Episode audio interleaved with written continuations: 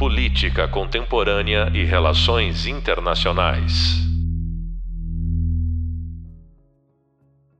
Olá de novo. Esse é o quinto podcast da disciplina Pensamento Político Contemporâneo e o primeiro de uma nova série. Continuamos explorando as nuances da democracia. Vimos os conceitos propriamente ditos sobre a liberdade dos cidadãos em escolher seus próprios governantes e os reflexos de quando isso não acontece. Agora vamos dedicar parte do tempo a entender os chamados pontos fora da curva, ou seja, nem lá nem cá.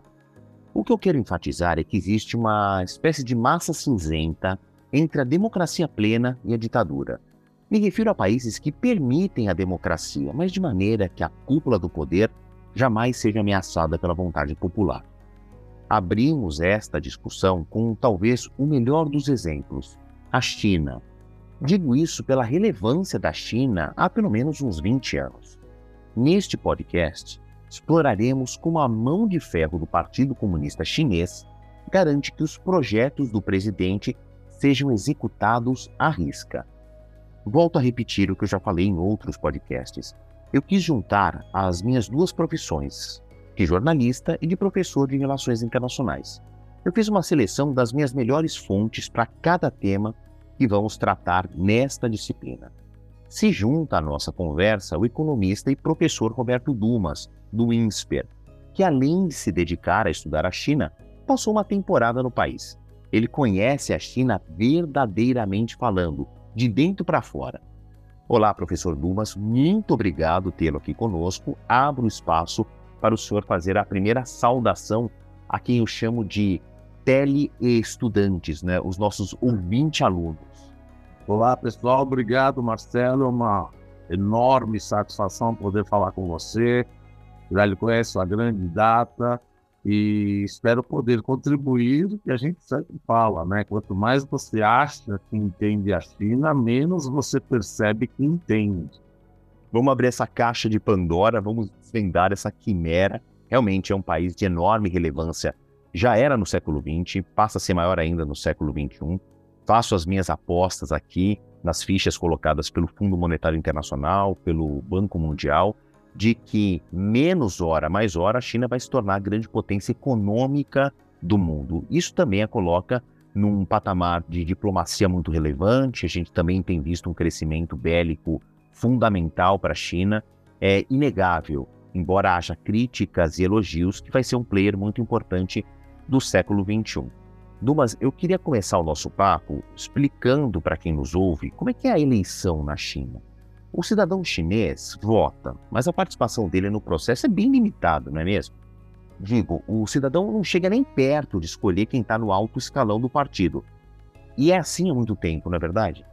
Veja, desde 1949, quando teve a Revolução Comunista, quando Mao Tse-tung já havia ganho da Revolução uh, Nacionalista Chiang Kai-shek, uh, que a China, se a gente pensar, o cidadão comum vota. Claro que foi se aperfeiçoando, foi se aperfeiçoando, mas a gente fala cidadão comum, veja, cidadão comum depende. O que, que você quer dizer com cidadão comum? Por exemplo, você tem mais ou menos 100 milhões de pessoas que fazem parte do Partido Comunista Chinês. Isso quer dizer que essas 100 milhões de pessoas vão votar? Não, não vão votar. Vão fazer uma checagem dos antecedentes, uh, vão ver aqueles membros do partido que, que são líderes de partidos, quer dizer, o partido é o mesmo, né? O Partido Comunista Chinês, mas líderes regionais que conseguiram ter um crescimento econômico acima da média. Essas pessoas, esses líderes dos partidos regionais, eles acabam subindo cada vez mais na hierarquia do partido. Então, desses 96 milhões ou 100 milhões, vão acabar fazendo parte, mais ou menos, 2 mil, 2 mil pessoas desses 96 milhões do Congresso Nacional. Não são eleitos, são praticamente uma divulgação. São, olha, uma checagem existe essa democracia, a gente falar existe essa democracia entre eles, não entre o povo todo.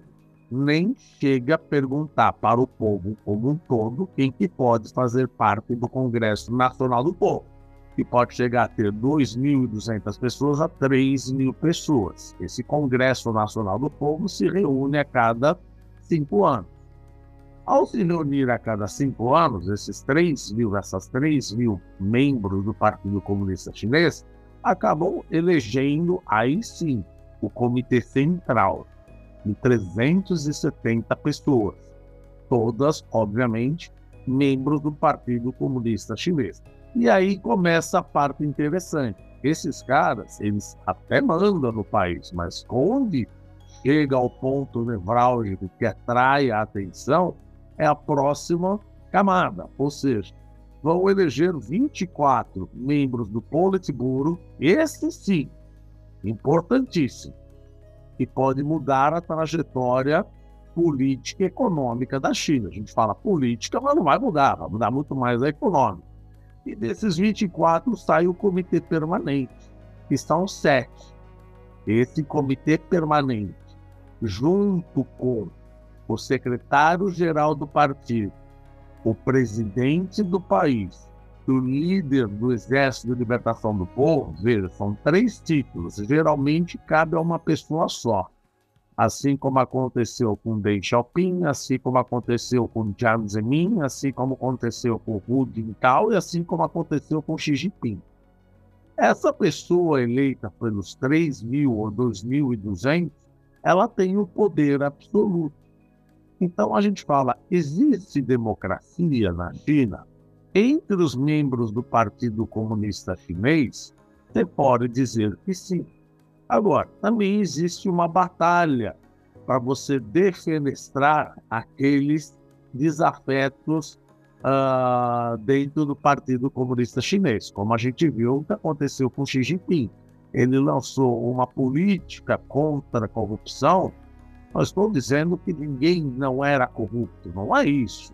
Mas você pode usar o argumento de corrupção para defenestrar aquele membro do Partido Comunista Chinês que é contra as suas ideias. Portanto, nunca, desde 1949, viu-se um comitê, ou melhor, um congresso do povo onde já sabia absolutamente de antemão quem seria o líder do Partido Comunista Chinês, presidente do país, que é o menos importante, e o líder das Forças Armadas, que no final foi Xi Jinping. Aos poucos ele foi tirando do seu caminho todos os seus dissabores. Tá bem, é uma democracia entre eles. Mas você fala, mas 100 milhões? Não, nós estamos falando de 100 milhões por uma população de 1,4 bi. Então, não existe, se a gente pode falar, existe uma democracia? Não, não existe uma democracia. Existe sim um sistema eleitoral onde apenas os membros do Partido Comunista Chinês participam. E aí a democracia é aquela coisa, acaba valendo, entre aspas, desculpa o termo, o vale tudo. Ou seja, eu te acuso de corrupção, eu tenho um crescimento maior na minha região, e isso faz eu subir cada vez mais uh, na hierarquia do Politburo do Congresso Nacional e ter cada vez mais poder. Então, esse é o ponto nevrálgico. Você vai afunilando, afunilando, afunilando, até chegar no comitê permanente de sete pessoas, que são importantíssimos, e depois o secretário-geral do partido, como eu falei.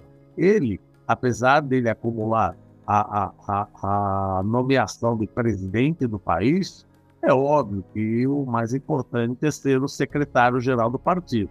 Mas, desde que teve, desde que se iniciou isso em 1949, todos que foram secretários-geral do partido foram presidentes, foram líderes do Exército de Libertação do Povo. Então, pode-se dizer que se existe uma democracia, Existe, mas entre eles. Claro. O Congresso do Povo. Então, a democracia, se a gente pensar, é o poder do povo. Não, isso não existe. Só para quem está no clube, desculpa o termo que a gente pode usar, mas os membros do Partido Comunista Chinês. Dumas, fazer uma analogia aqui para quem está chegando agora nos estudos das relações internacionais, da política internacional, da, da economia internacional. Acho que a China, a gente falando de democracia, é claro, participação popular no voto, a gente pode olhar como uma pirâmide. Lá na base da pirâmide, o cidadão comum, ele escolhe o que aqui seria um subprefeito, alguém que vai tomar conta do local em que ele mora, um vilarejo, de uma cidade de pequeno, médio porte, e olhe lá. E é uma pessoa que não necessariamente pertence ao Partido Comunista Chinês. Pode ser inclusive uma pessoa apartidária, ou seja, para uma administração que não chega a ser nem um vereador. Agora, para subir a um cargo, o mais ambicioso de todos, que é ter o poder máximo dentro da China, é só dentro do Partido Comunista Chinês. A gente não está falando de uma estrutura que é polipartidária, né? Não, não existe nenhuma chance. Você pode falar, existem outros partidos? Eventualmente deve existir uns 10, 15, 20 partidos na China, mas todos ilegais. Começa por aí. Então você pode se reunir, etc.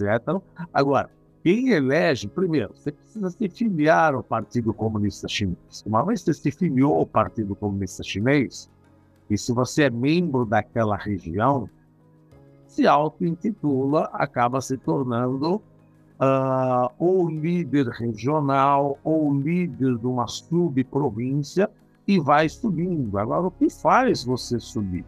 Não tem jeito, porque se a gente pensar na sociologia, economia, política e sociedade é uma coisa só. Se a economia vai bem, a sociedade não reclama. A sociedade não reclama, politicamente você ganha louros, você consegue subir sem que haja uma tensão social.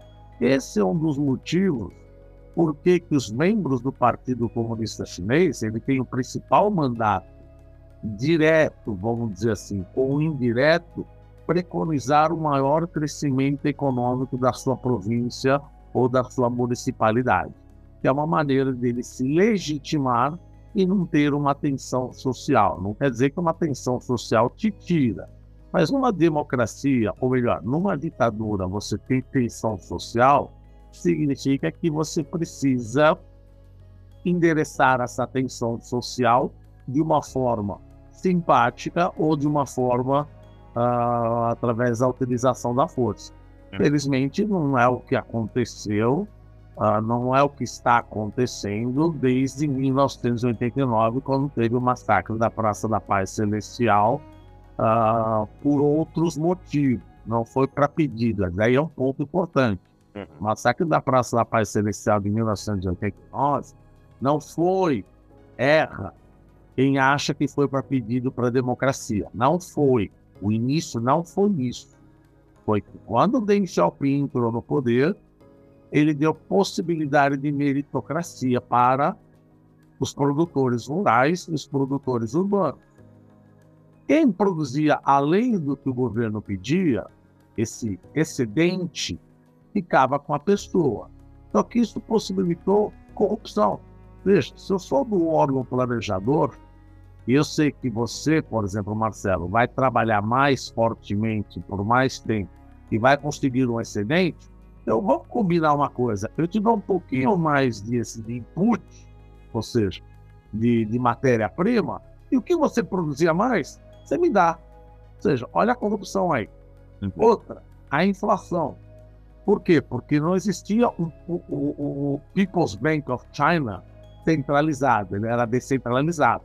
Então, a reunião inicial, lá em abril de 1989, foi primeiro como protesto pela morte do Hu Yaoban, que era um líder reformista. E eles estavam reclamando da corrupção existente no Partido Comunista Chinês e a inflação. O negócio saiu de mão e começaram já a pedir democracia. Então não foi um protesto pró-democracia inicialmente. Foi um protesto contra a corrupção, porque Deng Xiaoping, erroneamente ou não, não fez o chamado Big Bang.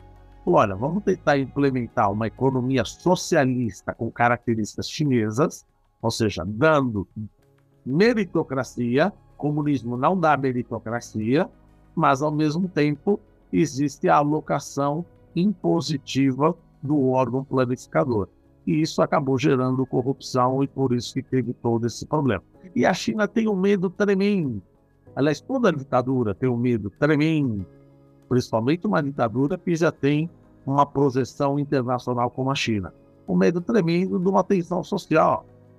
Porque uma tensão social a gente sabe como pode. Por exemplo, numa democracia você tem uma tensão social, você viu, a economia não vai bem. A economia não vai bem, sociedade reclama. Sociedade reclama, numa democracia, você não elege ou não reelege o teu presidente. Numa ditadura não é assim. E como você tem essa projeção, enfrentar uma tensão social de forma abrupta, acaba caindo, uh, prejudicando, vamos dizer assim, a sua projeção como um líder ou a, a, a importância que você quer ter no futuro, principalmente suplantando os Estados Unidos. Então, ela está pisando em ovos, continua com a ditadura, existem tensões sociais, mas as tensões sociais nem de longe são comparáveis com o que aconteceu em 4 de junho de 1989, Marcelo. Dumas, a tua resposta emenda o que estava pensando aqui em jogar sobre controle da informação. Não é novidade dizermos que o Estado na China tem eficientes mecanismos de controles da notícia, da informação. Você que conhece bem a China, conta pra gente, na sua experiência pessoal, como é que esse, essa restrição ao acesso à informação, esse controle total do Estado, como é que isso funciona de maneira a perpetuar o Partido Comunista no poder? Veja, o controle da informação é difícil você saber até onde ele vai. Eu vou contar experiência própria. Por exemplo, a gente sabe, o Dalai Lama uh, foi um dissabor da China e cada vez que aparecia, vamos supor, um, um, órgão de televisão, hora que aparecia o Dalai Lama, simplesmente o sinal caía, acabou. Sem explicação, olha, estamos com problema. Não, o sinal caía. Não tem conversa, o sinal cai.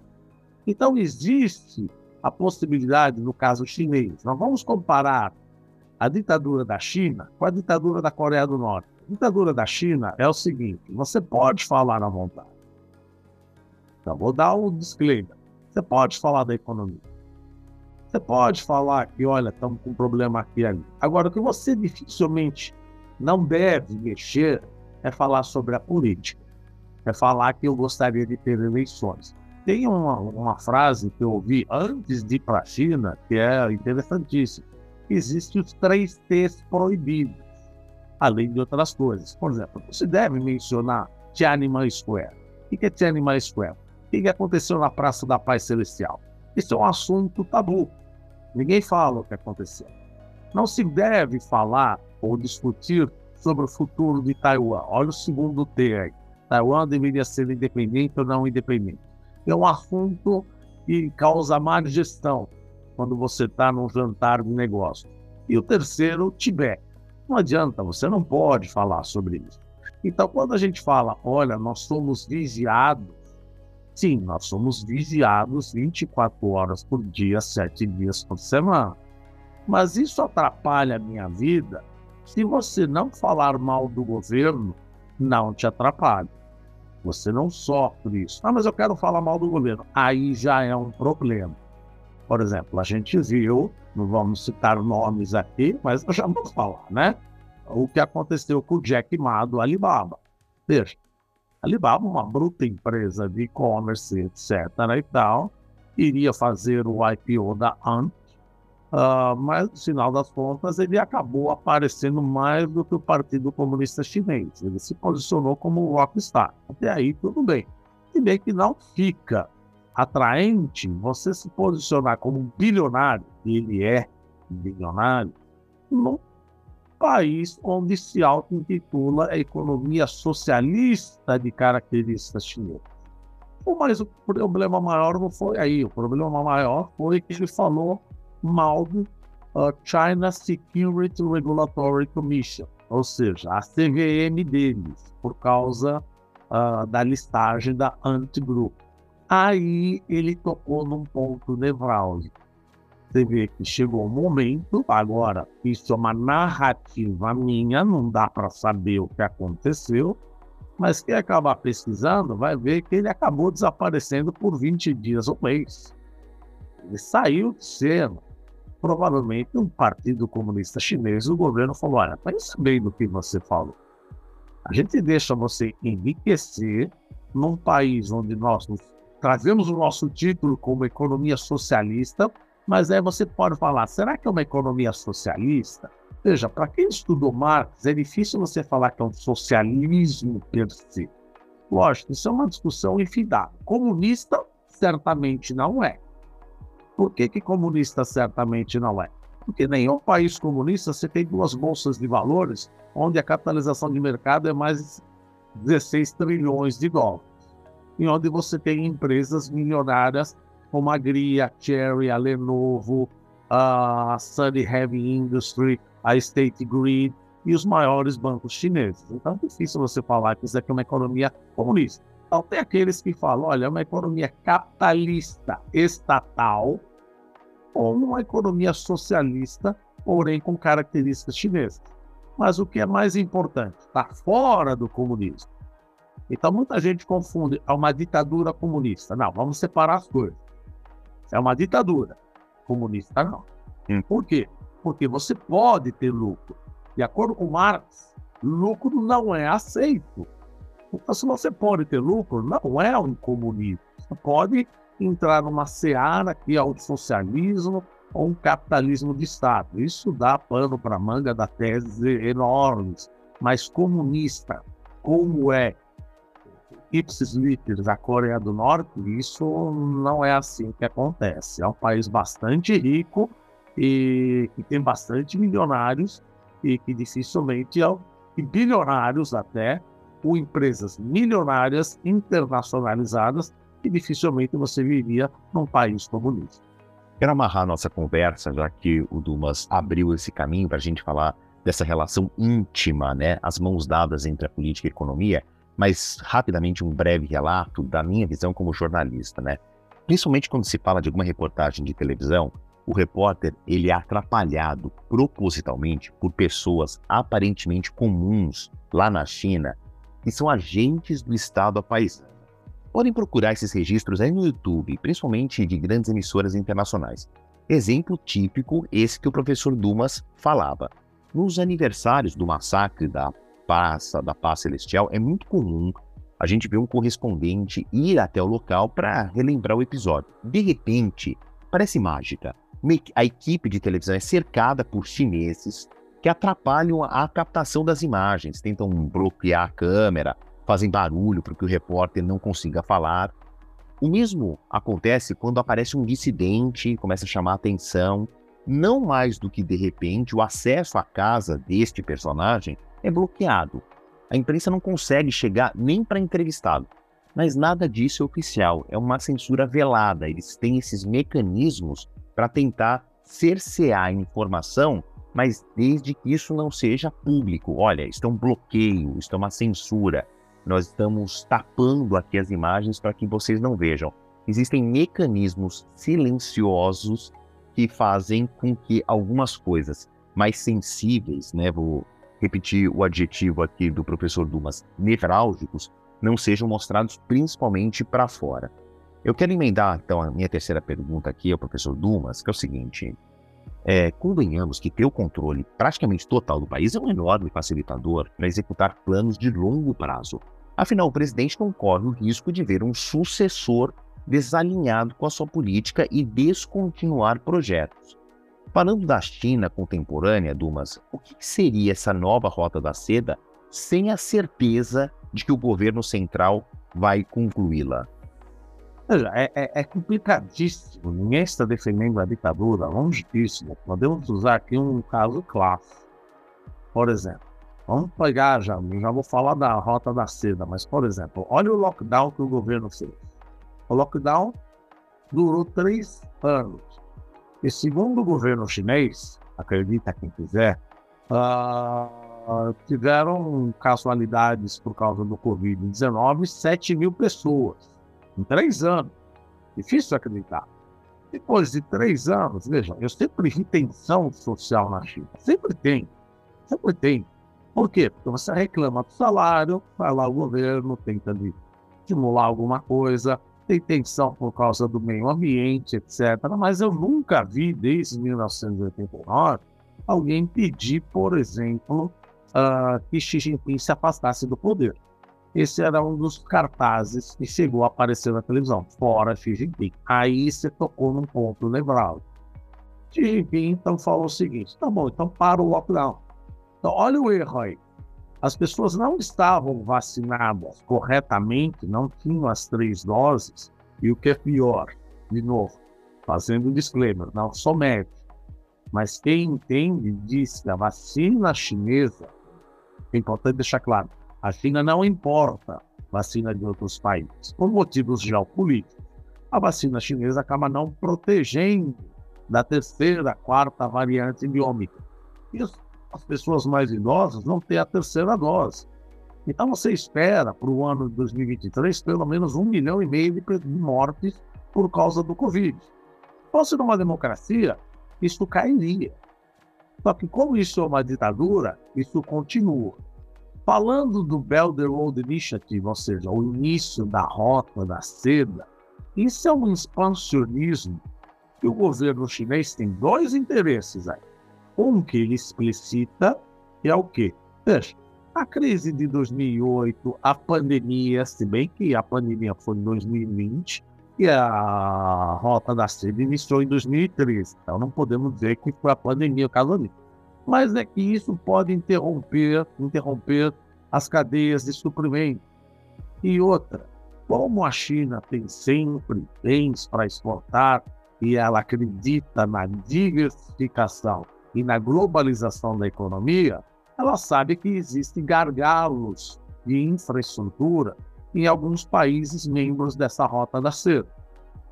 Então, para ela poder escoar os produtos dela, poder também escoar os produtos desses partícipes de volta para a China, ela busca investir ou emprestar recursos para que esses investimentos sejam feitos e melhore o mecanismo de transferência de produto de lá para cá, etc.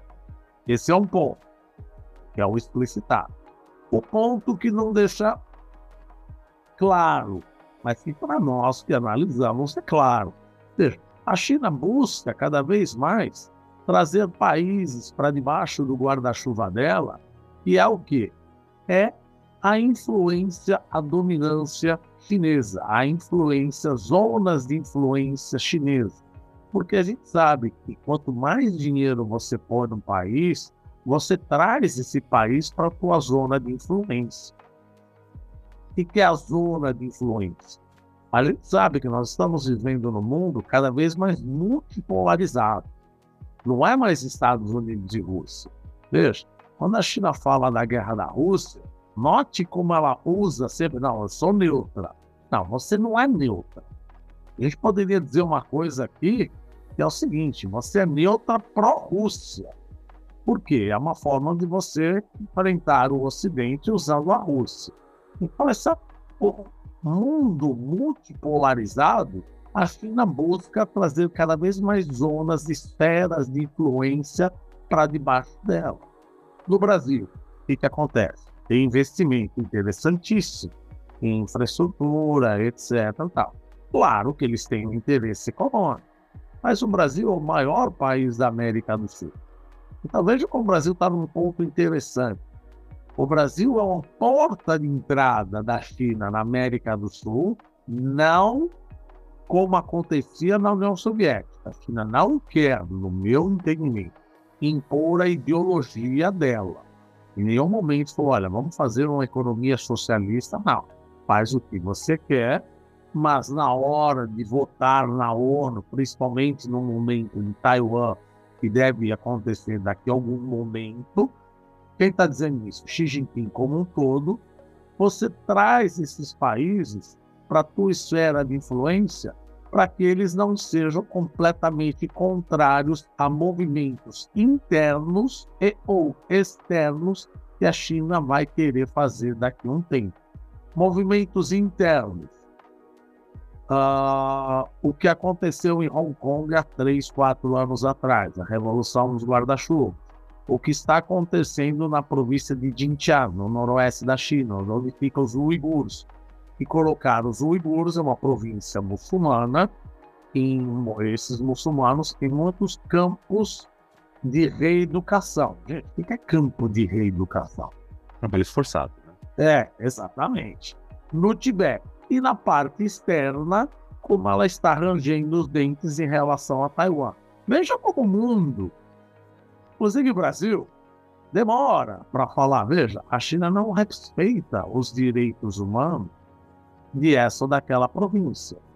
Porque eu te conquisto de certa maneira, te trago uma maneira para minha zona de influência, como?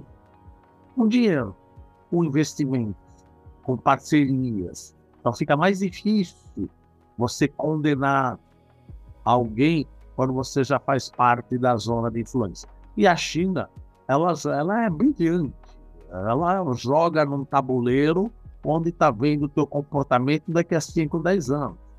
Quero investir? Quero investir. Vou ganhar dinheiro? Vou ganhar dinheiro. Mas além de ganhar dinheiro, eu sei que se eu colocar cada vez mais dinheiro, tiver mais influência, dificilmente ela vai falar mal ou entrar em assuntos internos, que a China detesta quando alguém se mete em assunto interno, e principalmente quando vai se meter em assuntos externos, que deve acontecer no mais breve tempo possível, uh, uma, provavelmente um interlúdio em relação a Taiwan.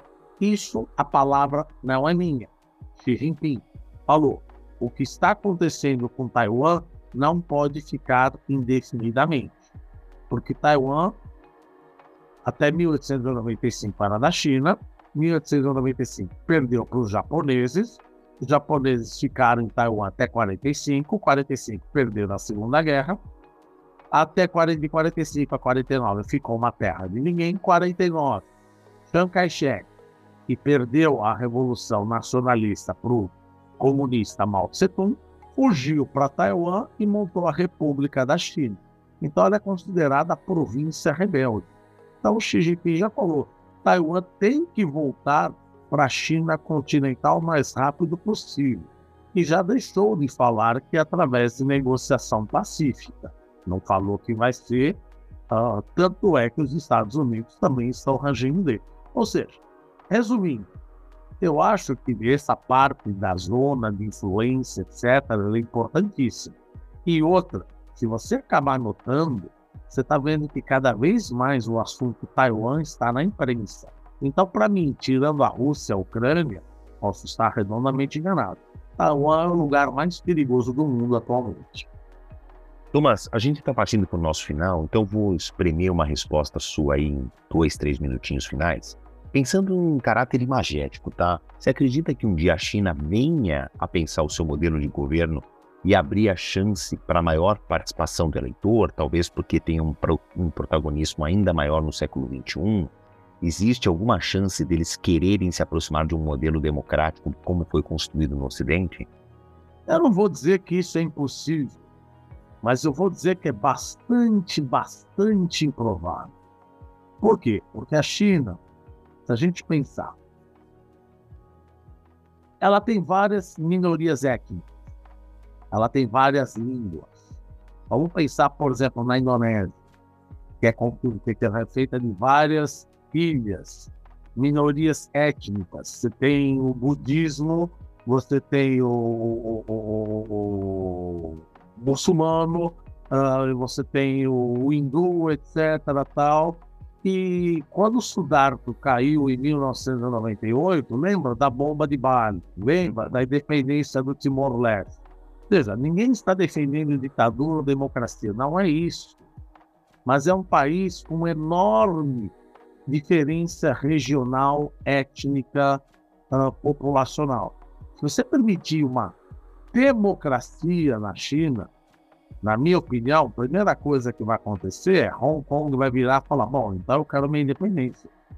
Porque eu sempre fui uma província, vamos pensar, membro do Reino Unido. Taiwan vai falar: poxa, então agora eu estou completamente separado. Tibete vai falar: eu quero um presidente só para mim. Jinchang, que é a província islâmica, fala: puxa vida, eu nem pareço chinês, nem chinês eu sou. Então eu quero meu presidente. E na Mongólia, eu quero meu presidente. Não vai dar certo ter um presidente que acomode os interesses de todas essas províncias. Não vai dar certo. Então aquilo corre o risco de virar uma grande União Soviética. Uhum. Se separar. Ou seja, países muito diferentes, com democracia, de novo, pelo amor de Deus, não estou defendendo a ditadura, mas se você quer um país dísparo, com essa desigualdade uh, geográfica, desigualdade populacional, ter um presidente só, vamos pensar, um presidente para a América do Sul. É, fica difícil. Claro. Difícil. Quando eu morei lá, por exemplo, tinha funcionário que um não entendia o que o outro falava. Eu falei, puxa vida, vocês querem que eu aprenda chinês? Nem vocês se entendem. Então, para você ter uma ideia como as minorias étnicas e a linguagem também é diferente. E deixar um presidente só assim, então, resumindo, eu acho muito difícil que em algum momento, não pode dizer para sempre, né? Mas nos 10 ou 20 anos a China mude seu modelo de sistema político de ditadura para uma democracia. Bom, é fato que a gente está falando de um mundo à parte, né? É um país de tamanhos continentais, está perdendo para a Índia o posto do país mais populoso do mundo, mas de fato vai ser um personagem indelével do século XXI. Ainda vamos falar muito de China e quem está estudando provavelmente vai lidar com esse tema ainda muitas e muitas vezes. Para encerrar esse nosso agradável papo, que passou no estalar de dedos, hein?